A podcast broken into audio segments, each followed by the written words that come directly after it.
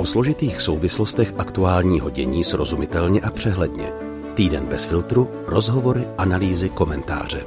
S Aneškou Jakubcovou, Ondřejem Havlíčkem a Filipem Braindlem každou neděli bez filtru. Ať je vlast, ať je národ, pryč vlastenci. Tak těmito slovy se s Aneškou Jakubcovou po rozhovoru rozloučil náš dnešní host, literární historik Martin C. Putna. V celém dnešním dílu podcastu Týden bez filtru se totiž budeme věnovat tomu, co je to vlastenectví a jak ho rozpoznat. Ale Martin Putna v tom dnes určitě nezůstane sám. Vyrazili jsme třeba také s anketním mikrofonem mezi studenty 3A Brněnského biskupského gymnázia a zajímalo nás, jestli by dokázali mezi současnými osobnostmi veřejného života najít někoho, koho by označili za vlastence a jak vůbec tento pojem sami vnímají. No a přidáme samozřejmě tradiční debatu autorů tohoto podcastu. V ní rozebereme naše pocity z vlastenectví a pokusíme se najít odpověď na otázku, jak v této oblasti nevyklízet pole těm, kteří vztah k národu nebo zemi spíš zneužívají. Jdeme na to. Dobrý poslech přeje Ondřej Havlíček. Naším hostem je profesor Martin Putna. Vítejte, dobrý den. Dobrý den. Eh, moje otázka na začátek. Eh, cítíte se jako vlastenec? No samozřejmě, samozřejmě. A jak se Navzdory to všemu. jak se to projevuje? Eh, projevuje se to tak, že, znovu říkám, navzdory všemu, navzdory dnešní situaci, mám velmi silný emoční vztah k Eh, této zemi, různým její, jejím krajům, místům, eh, vlajce, hymně, eh, Dvořákově Novosvětské, babičce Boženy Němcové mm, a všem možným dalším tradicím, které jsou tady s tím spojeny a které to činí domácím naším. Ale zároveň je to zvědomím toho, že je to vlastenectví, které nemůže a nesmí stát jednak proti jiným národům a jednak proti jiným kruhům identity. E, to znamená e, identity místní, lokální, e, komunitní, komunální a tak dále. A na druhé straně identity evropské, západní, světové. Hmm. Mluvil jste o tom, že to je emoční nějaká vazba. Je to ten klíč? Je to o emocích? Ne, ne, ne, ne, ne, ne, dobře, dobře, mm, omlouvám se, to jsem, jaksi, chytil jsem to za špatný konec. Ano, je tam jistě přítomná ta prostě velmi silná emoce, ale současně to druhá věc a to je znalost.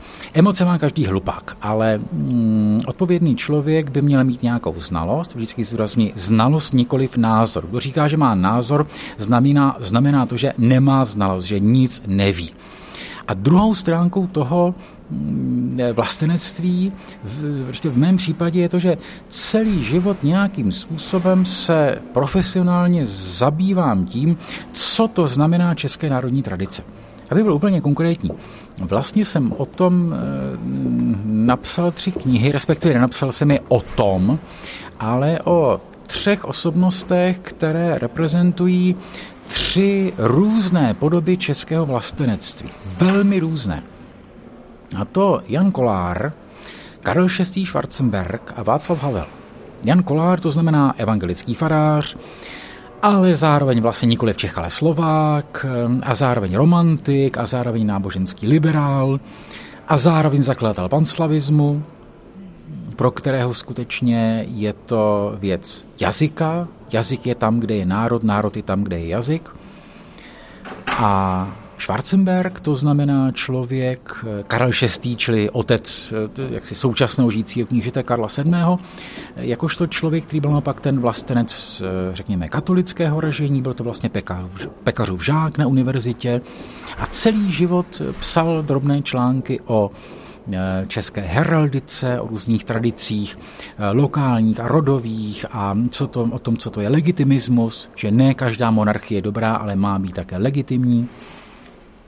A spochybňoval takové to příliš jednoduché, eh, řekněme, masarykovsko-pokrokové a Havel, ten třetí, reprezentuje to masarykovsko-pokrokové. To znamená, že s češstvím jsou spojeny hodnoty republikánství, liberalismu a duchovnosti nikoli v konfesionality. To znamená, že se vztahujeme k různým tradicím, které tu jsou, ale přece jenom ta vůdčí je ta, řekněme, reformační, ne v tom silném husicko-bratrském smyslu původním, úzce teologickém, ale v tom smyslu osobní odpovědnosti člověka a primátu etiky před dogmatikou.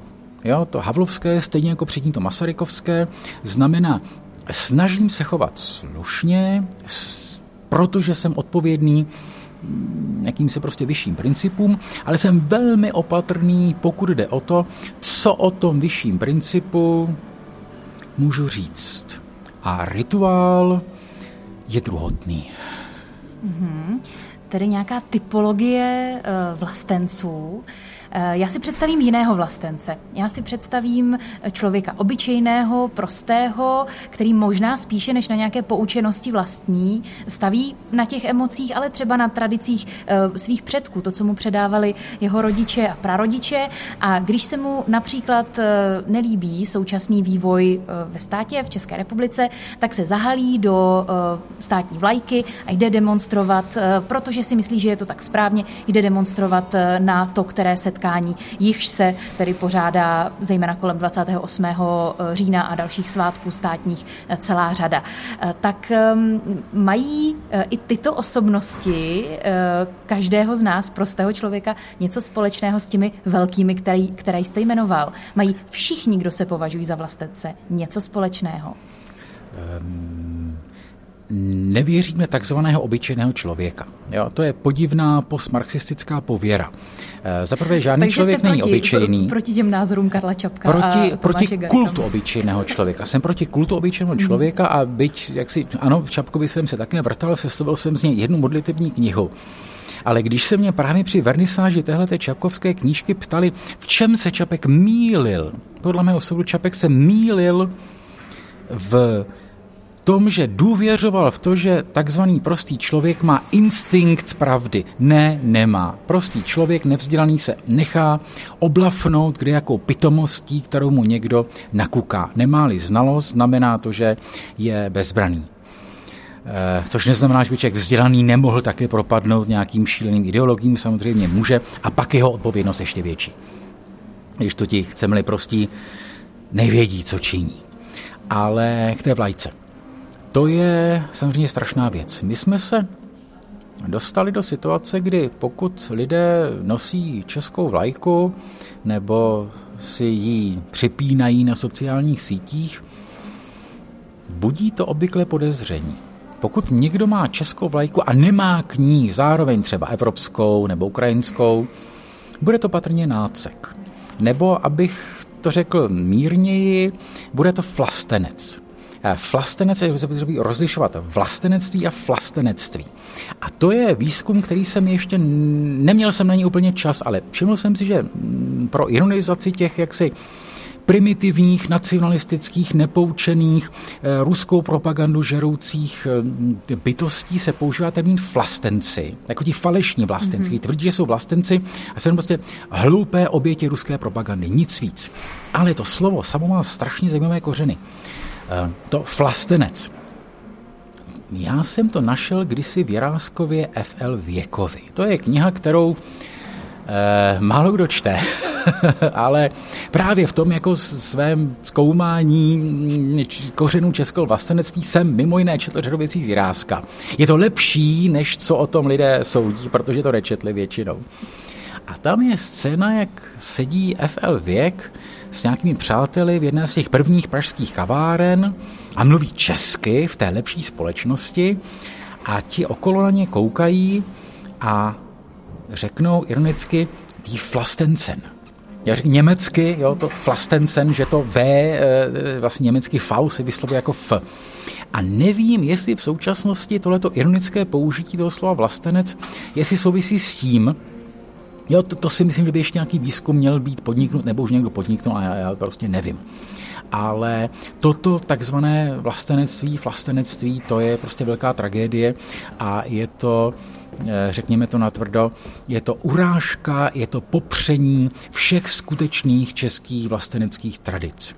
A ještě znovu obyčejném člověku, pokud říkáte obyčejní lidé, kterým to sdělili jejich předkové, ale houbeles, ti předkové to opět měli od někoho. A jde nám o to, k jaké společenské vrstvě a k jaké názorové tradici patřili. Jestli patřili spíš k té evangelické nebo evangelicko-masarykovské, nebo k té komunistické, postkomunistické, nebo k té katolické, nebo ještě k nějaké další.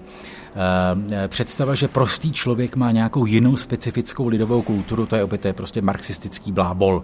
Ne, ne, ne, ti jako takzvaní prostí lidé opakují něco, co si dozvěděli z nějaké tradice, která tu byla před nimi a kterou prostě vytvářely elity.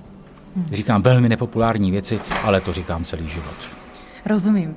Tak se ještě zeptám, jestli vlastenectví nebo nějaký patriotismus, eh, jestli je to něco, nějaká rovina naší identity lidské, která um, bude brzy překonána vzhledem k nějakému globalismu, eh, nebo je to něco, co člověk potřebuje bytostně nějak se vztahovat k nějaké odčině? Myslím, že to je antropologická konstanta. Když už jsme na fakultě humanitních studií, kde zabýváme to antropologií, tak vlastenectví nebo vztah nějaké části země je antropologická konstanta.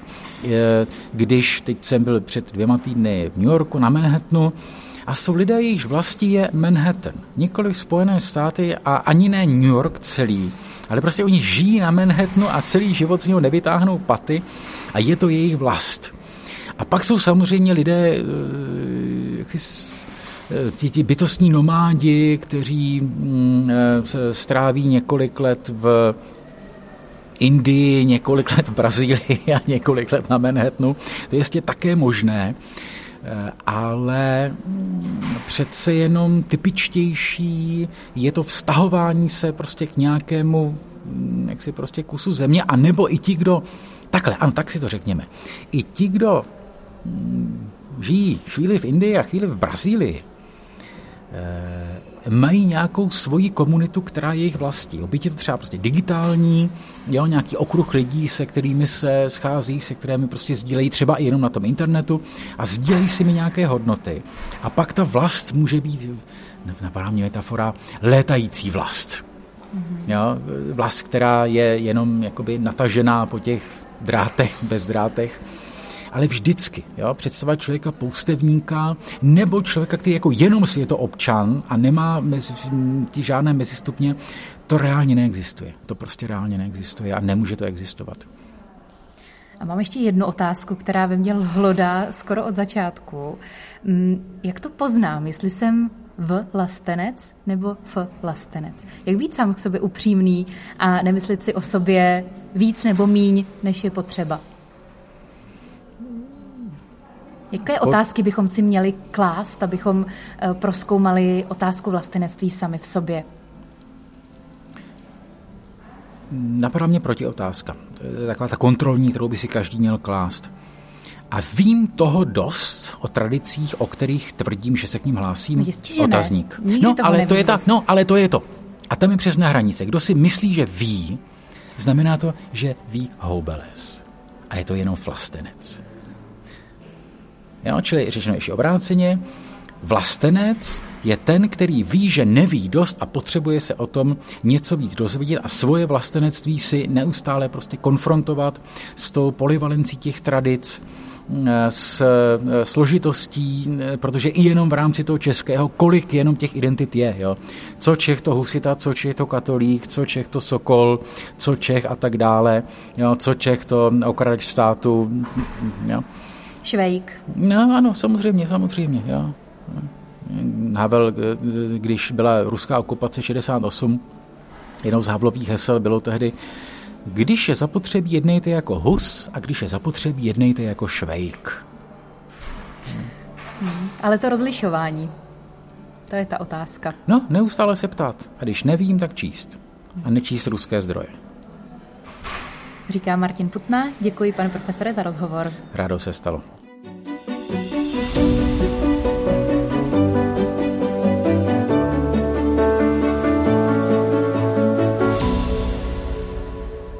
Když nevíte, tak čtěte, říká Martin Putna. Jakou radost by z takové poučky měli studenti třetí A z biskupského gymnázia v Brně? Popravdě nevím, asi moc ne, říká jim to kde který učitel. Zajímaly mě ale jiné otázky a tak jsem se za nimi vydal. Kdo je podle nich vlastenec? A našli by někoho takového v české nebo světové historii? No, že je hrdý za svůj národ, že je prostě tím, kým je, kde se narodil, že tam žije. Má z toho radost.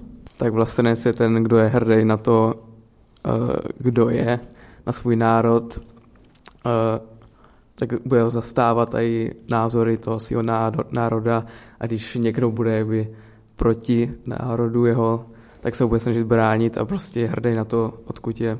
Je to nějaký člověk, který nejenže je hrdý na to, co jeho národ přináší, tak se snaží i to, co bylo v národu v minulosti, se snaží vzít to dobré a dávat to do té budoucnosti, dělat něco pro budoucnost toho národa, nějak se do toho zapojí a snaží se, aby to dědictví pokračovalo, protože je hrdý na to, co bylo a chce, aby i ta budoucnost byla potom dobrá. Tak určitě to máš Garek Masaryk. Proč? No tak on se i prosadil v tom, že jsme se díky němu stali Československo jako samotný stát od roku 1918. To znamená, že nějak jako vybudoval ten stát, takže proto je vlastenec? No já bych řekla, že měl hlavně tu myšlenku jako sjednotit Čechy a Slováky mimo tu uh, kulturu, něm, germánskou kulturu prostě. Aha. Tak nějaký popis? Ehm, byl v době, působil v době národního obrození, prodával po venkově české knihy, celkově se snažil tu českou literaturu rozšířit, říkal se mu Modrý AB, nepamatuju si ale, jak se jmenuje. Tady byl ná, ná, nápad Dobrovský? Ano, ano, Dobrovský. Výborně. Takže máme Tomáše Garika Masaryka a Josefa Dobrovského. Tak pojďme do současnosti. Vidíte v současnosti nějakou osobnost, třeba ve veřejném životě, nebo v politice, v kultuře, nebo klidně kolem vás, o kom byste prohlásili, že je vlastenec? Třeba Marie Curie Sklodovská takže pojmenovala vlastně nový prvek, který objevila, tak vlastně pojmenovala po své zemi, polonium. OK, super. Děkuju. Tam, tam je zvednutá ruka. Eh, mně napadá žena Danuše Nerudová jako kandidátka na první českou prezidentku. Tak si myslím, že je vlastenka. Mhm. Proč? Uh, tak já si myslím celkově, že uh, všichni, co kandidují na prezidenta, tak m, jsou vlastně vlastenci, protože chcou být uh, panovníci nebo v čele toho státu a uh, ano. Pokud bude kandidovat Andrej Babiš, tak třeba taky je vlastenec, nebo já to nemyslím nějak zle, jenom se ptám. No to je záludná otázka, protože tady si myslím, že jde možná zase o tu moc spíš, ale já to vidím tak, eh, že eh, v Danuši Norodové vidím potenciál, že silná emancipovaná žena, kterou vidím jako doopravdického člověka, a eh, v Andreje Babiše bohužel toho člověka opravdového nevidím. Děkuju. Chtěli byste být, nebo cítíte se vy být vlastenci? Tak po dramatické pauze můžu pro naše posluchače říct, že se tu nikdo necítí být vlastencem. Chtěli byste být vlastenci? A opět po dramatické pauze můžu říct, že eh, asi nikdo by nechtěl být vlastencem. A ptám se proto, protože mě zajímá, proč. Teď nikdo z vás by nechtěl být vlastencem, to vypadá. Tak teď eh, ta navazující otázka je, proč, proč vás neláká být vlastenci? Občas se to uh, spíš používá v, v tom negativním smyslu, že jakoby až třeba, že to je někdo jako spíš nacionalista, že jako uh, chce ty svoje zájmy upřednostit před těma ostatníma. Takže hodně lidí to vezme i z toho špatného hlediska a proto se tak třeba nechce ani cítit jako nadřazeně nad ostatníma. Děkuju. Co ostatní? Já si třeba myslím, že je hodně lidí, jako kteří právě uh, si myslí, že jsou označováni jako vlastenci, takže potom třeba ty ostatní je můžou odsuzovat za to, že třeba souhlasí s tou vládou nebo s čímkoliv prostě s politickým děním A myslím si, že to tak vždycky nemusí být pravda, že ten vlastenec vždycky s tím státem prostě souhlasit nemusí. Takže je vlastenectví něco trochu negativního vnímáno po těch dvou vašich odpovědích? Mně připadá, že pojem vlastenectví se sbírám spíš ve spojitosti s extrémními směry, s Ortelem a dalšími skupinami. A říkám si, že se nechci tímhle názvem přiřadit k někomu takovému, protože s nimi nesouhlasím. Já si myslím, že vlastenectví jako ta myšlenka je jako v celku dobrá, akorát ti lidi, kteří se k tomu teďka hlásí, tak uh, nemají úplně nejlepší reputaci ve společnosti, takže se k ním ani nechtějí přiřazovat další. Co udělat s tím, aby vlastenectví teda bylo zase považováno za něco kladného, za dobrou hodnotu, za něco, čeho si vážíme, vážíte? Možná, kdyby přišla nějaká výrazná osobnost, která by prezentovala vlastenectví v té pravé podobě, která by byla veřejně přijatelná, oblíbená, tak by se na to lidé podívali i z toho dobrého úhlu a třeba by si řekli, jo, tohle je ten druh vlastenectví, takhle se cítím být vlastencem.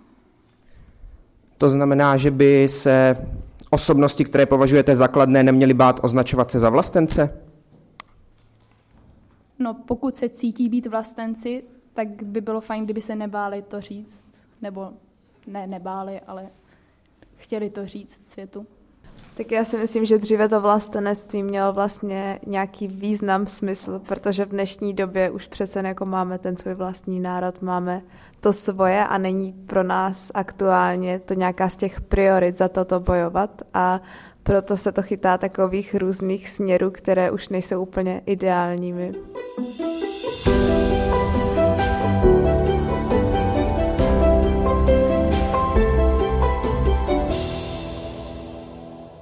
Vlastenectví, co to je, jak se na něj díváme. O tom už jsme mluvili v anketě se studenty biskupského gymnázia a dozvěděli jsme se od nich, že vlastenectví považují za něco trochu pošpiněného, k čemu se dnes hlásí často lidé, kteří přitom nemají zájmy úplně čisté.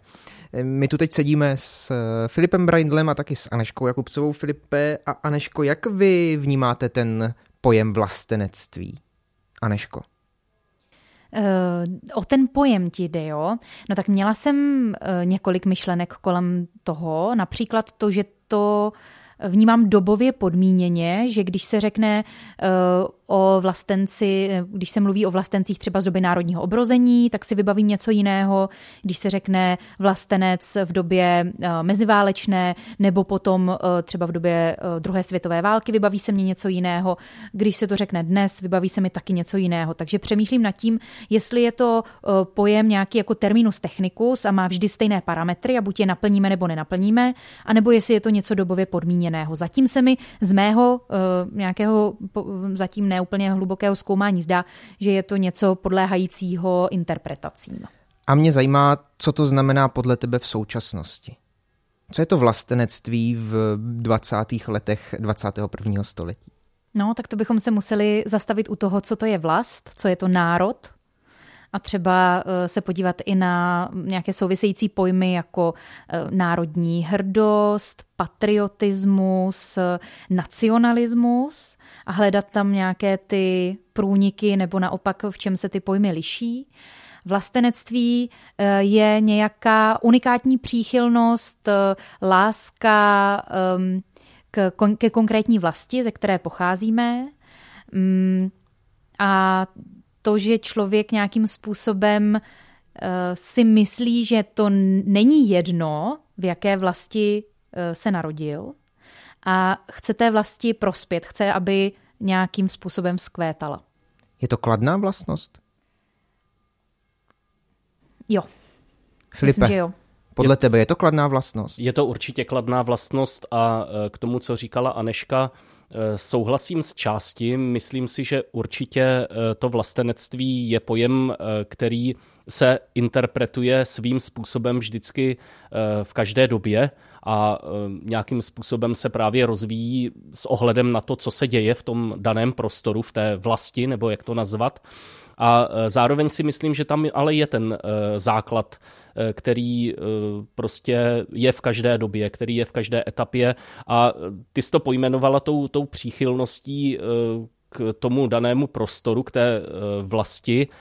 To je možná pojem, který je z toho asi nejobtížněji uchopitelný, protože eh, jenom já jsem za svůj krátký život vlastně vyrůstal v několika republikách, že jo, a na, na několika, v několika státech, dá se říct, a níž bych opustil eh, to naše území, ale eh, sám za sebe prostě cítím nějakou příchylnost k tomu prostoru jako takovému, který je prostě definován tím českým živlem, jakkoliv třeba ve spojitosti s dalšími národnostmi, což je ostatně jako eh, úděl naší rodiny třeba konkrétně a to mi právě v tom ještě posiluje eh, jako je prostě nějaká vstažnost k těm dějinám, které jsou k těm osobnostem, které ten, form, které ten prostor formovali, k, třeba i k těm hokejistům, kteří vyhrají Nagano a se vším, se vším všudy. A mrzí mě, že ten pojem vlastenectví je tolik devalvován,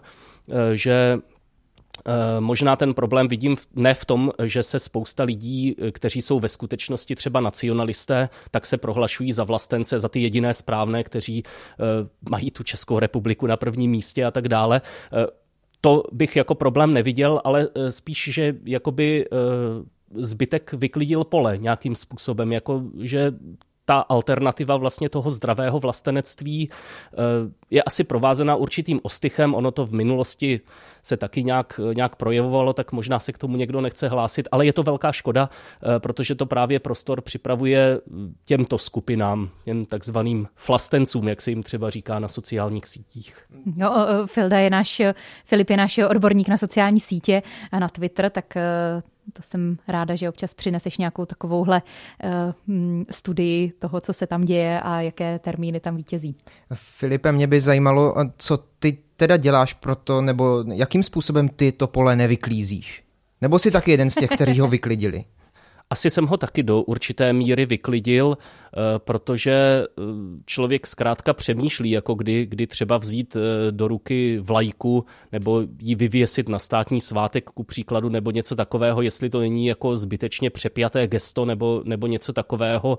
Já jsem hold jako zažil třeba prvomájové průvody a podobné věci, ale co se snažím dělat, tak jako tenhle tohle vyjadřovat. Prostě když, když můžu, tak, tak se prostě přihlásit k tomu, že jako vlastenectví není nic eh, ošklivého. Naopak, jako eh, vlastenectví v té Masarykově definici, že to je láska k svému národu a nikoliv nenávist ostatních národů, tak to se snažím nějak, nějak brát, snažím se k tomu i vést děti k nějakému povědomí, byť jako je to pořád na hodně malé úrovni. Eh, protože eh, jsou maličké, ale eh, prostě takhle, jako osobním uchopením nějakým a nedělám proto asi dost, jako kam mířila tvoje otázka. Já tě v tom stejně ještě trochu potrápím, protože ty jsi mi v tom zůstal trochu obecný v té odpovědi, aspoň se mi zdálo. Uměl bys pojmenovat třeba ty konkrétní okamžiky, kdy buď sám cítíš, že to je teď okamžik, kdy, kdy se cítím jako vlastenec, v tom dobrém slova smyslu, anebo okamžik, kdy víš, tady cíleně eh, k tomu vedu svoje děti?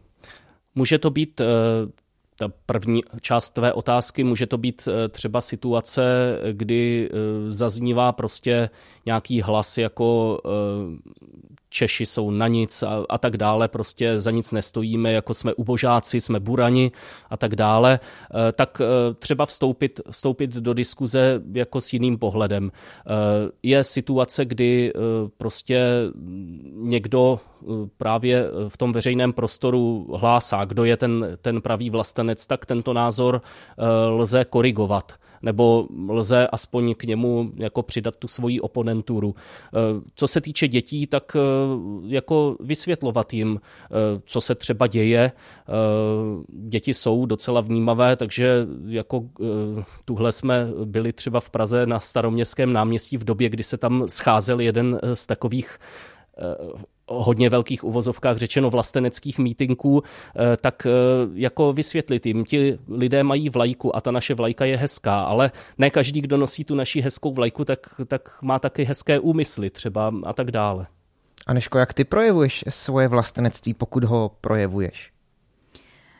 Um, mně se vybaví jedna věc nebo jedna věta, duší i tělem být připravena pomáhat vlasti i bližním, k tomu mi dopomáhají Bůh. Jak jistě Ondro i Filipe jste poznali, je to část skautského slibu. Mm, jako vlastenectví jako takové mi přijde docela honosný pojem. Asi bych o sobě jen tak na potkání neprohlásila, ahoj, já jsem Aneška, eh, dělám podcast bez filtru a jsem vlastenka. To bych eh, asi neprohlásila, ale když přemýšlím o tom, co to znamená, tak myslím, že to pro mě má zvláštní význam, nebo že, um, že to ve mně rezonuje hodně ať už eh, nějaká velká vazba na vlastní předky, ať už ty nejbližší, ale i ty třeba generace starší a starší. Máme to v rodině a v rodě eh, hodně zakořeněné z obou stran, i od maminky, i od tatínka. Máme proskoumané ty rodinné a rodové příběhy a sepsané a rodový znak a, a tak dále a tak dále, tak to si myslím, že je nějaká primární eh, jako rovina toho, s kterou jsem byla seznamovaná a je to ve mně hodně silné. I třeba nějaký jako mm, místní patriotismus k Dolní Dobrouči. A tam nežiju už v té naší vesnici, eh, ale vždycky tam přijedu a cítím jako něco hrozně hezkého, nepochopitelného vždycky, když tam jsem a říkám si, a to je, to je ono, to je, to, od, odtud prostě jsem a žádný takový místo druhý na světě není.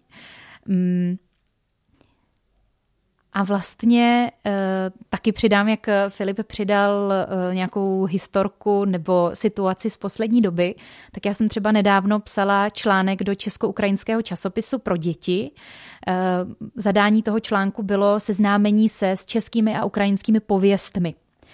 A já jsem se do toho tak ponořila a teď jsem četla o těch zbojnících, o těch eh, slovanských eh, mytologických postavách a bozích a eh, třeba i o těch postavách, jako je třeba vodník nebo čert, typicky se objevujících v nějakých českých pohádkách a pověstech, ale podobně třeba i v těch ukrajinských tak mě to eh, vlastně zase tak zahřálo, že ehm, to není vůbec eh, tady ta Česká republika nebo Čechy, ehm, že, že to není vůbec úzké, to vlastenectví, ale že se to dá v různých kontextech rozšiřovat, třeba na evropanství, nebo um, vlastně i ta podkarpatská Rus uh, byla, uh, patřila vlastně k našemu území. Takže to, co se dělo na uh, podkarpatské Rusy nebo zakarpatské Ukrajině, třeba Nikola Šuhaj Loupežník, což je prostě uh, osoba z ukrajinské historie, tak my si ho nějak jakoby bereme za vlastní. Tak to pro mě bylo hezké uvědomění, že to není jako nějaké, nějaký úzký pojem, nebo ta moje oblast té příchylnosti, jak jsme si to tady tak nazvali, není vůbec úzká, ale dá se v různých kontextech letech měnit a můžu být jako vlastně eh, hrdá Češka, ale zároveň patřit do Evropy a být hrdá uh, Evropanka nebo třeba Slovanka, protože třeba s tou, uh, s tou ukrajinskou vzájemností uh, to ve mně taky zarezonovalo. No dobře, ale někdo může být dobrý vlastenec i když se prostě cítí být dobře jenom, jenom Čech. Jo, mluvím za sebe. A, a nebýt jako v Evropě? Třeba, třeba že necítí tu, tu, tu, já za sebe můžu říct, že třeba mm, ne, necítím se být jako nějak, že, že bych v sobě cítil, že jsem Evropan, jako cítím nějakou, nějaký vztah k tomu. Eh, Česku, k České republice, ale vlastně k Evropě, jakkoliv eh, chápu její význam eh, a těch společenství, které v ní fungují, tak jako necítím k tomu žádný zvláštní vztah. Já zase docela jo, ale eh, ono je to dané tou naší rodinnou historií, protože já vlastně, eh, když bych to vztáhl na své prarodiče, tak eh, z těch čtyř vlastně jedna čtvrtina byla, byla jako ryze česká a to ostatní byly prostě další národnosti, včetně třeba jako židovského, nějaké židovské stopy a tak dále. Takže mně zas, mně zas přijde, že, ale to je, to je moje čistě osobní cítění, že ono to vlastně k tomu patří a tak jako ty máš, Aneško, příchylnost k dolní Dobrouči, tak mně se jako začne rozbuší srdce při jednom specifickém pohledu na hřeben Krušných hor a tam vlastně jako celý ten prostor těch sudet který právě zase byl jako definován i jiným e, živlem než e, ryze českým a kde se nějakým způsobem propojovali a taky často jako střetávali, že jo, e, ty různé prvky, tak jako vnímám nějak i ten kontext. A myslím si, že je to zase určitá věc třeba toho, jak, do jaké míry je člověk ochoten eh, si vlastně třeba spojit i ty velké postavy, že jo, historické a tak jejich význam, který přesahoval hranice a eh, dát to dohromady zase s tím, že třeba byly doby, kdy jako nakonec se hlásíme, že jo, k císaři, eh, který vůbec nebyl Slovan, vůbec nebyl Čech a tak dále, ale jako eh, pořád ho máme, teď s ním machrujeme na Brity, že oni mají třetího a my jsme měli už dávno čtvrtého a, eh, a takhle. Takže vlastně ten přesah, který funguje oběma směry, já osobně pokládám za hodně důležitý. No a co vlastenectví znamená pro vás? Jak ho projevujete, jak eh, ho cítíte nebo necítíte? Můžete nám napsat na našich sociálních sítích, třeba na Facebooku, na Instagramu nebo na Twitteru. Rádi za vaše reakce, ať už na tyhle otázky, které jsme tu teď probírali s Filipem Braindlem a s Aneškou Jakubcovou. Rádi vaše reakce eh, buď na toto, nebo na naši práci, na tento díl, nebo třeba taky na podcast Příběhy bez filtru. Uvítáme na e-mailu podcast bez filtru zavináč eh, gmail.com. Tím se loučíme, mějte se hezky. Naslyšenou. Naslyšenou. Naslyšenou.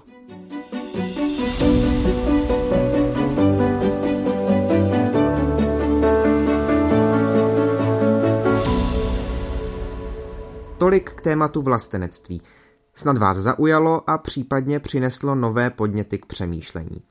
Díky, že nás posloucháte a rozhodně si taky ve čtvrtek nezapomeňte pustit další díl podcastu Příběhy bez filtru. Loučí se Ondřej Havlíček a na závěr tu je už tradiční výhled na události příštího týdne, které byste neměli minout. Tentokrát je vybírala Aneška Jakubcová. Příští týden se bude konat první ročník akce Czech Digital Week, série akcí soukromého i veřejného sektoru na téma digitální transformace. Vicepremiér Ivan Bartoš, do jehož gestce tato agenda ve vládě Petra Fialy spadá, schrne úspěchy současného českého předsednictví Evropské unie v oblasti digitalizace a nastíní další plány. V termínu od 31.10. do 6.11. proběhne také druhý ročník festivalu s názvem Týden Akademie věd České republiky, dřívější Týden vědy a techniky. Od pondělí do neděle budete už po 12. moci přispět ve sbírce Srdce dětem na pomoc rodinám s vážně nemocnými dětmi a to koupí barevného srdíčka. V pondělí si evangelická církev připomene Den reformace. V roce 1517 dal Martin Luther vyvěsit na dveře chrámu v německém Wittenbergu svých 95 tezí proti učení o odpustcích, kterýž to úkon je považován za začátek reformace. A ve 12 hodin a 30 minut hnutí ANO po několika zrušených termínech představí svého prezidentského kandidáta. Kandidaturu zatím nevyloučil předseda hnutí Andrej Babiš. Nejnovější průzkumy mu předpovídají prohru ve druhém kole hned s několika potenciálními protikandidáty. Tak co, myslíte, že do toho půjde? Pondělní výzdoba v obchodech vás nenechá na pochybách, že proběhne Halloween, původně keltský svátek, dnes výborná marketingová příležitost. V úterý bude katolická církev slavit slavnost všech svatých a k osmdesátinám pogratulujeme zpěvačce Martě Kubišové, která před pěti lety ukončila aktivní kariéru. Koncert pro Martu na její počest pak připravil Český rozhlas dvojka na čtvrteční večer. Ve středu 2. listopadu budou dušičky v katolické církvi památka zesnulých. A zasedne také vláda. Ministři mají na programu mimo jiné návrh novely zákona o stanovení cen elektřiny a plynu v mimořádné tržní situaci. Ve čtvrtek na svátek svatého Huberta, patrona myslivců a lesníků, to bude 30 let, co ukončila činnost Charta 77 a budeme rovněž sledovat tiskovou konferenci ČBK o hospodaření katolické církve. V neděli 6. listopadu je Mezinárodní den prevence ničení životního prostředí v průběhu válek a ozbrojených konfliktů. A příhodně v tento den začíná klimatická konference COP27 v egyptském Sharm až Šajchu. Světoví lídři budou o klimatu jednat do 18. listopadu. Bez filtru. O zásadních věcech otevřeně a bez předsudků. Najdete nás v podcastových aplikacích na Facebooku, Twitteru a Instagramu bez filtru pomlčka podcast. Chcete nás podpořit? Info na webu bezfiltrupodcast.cz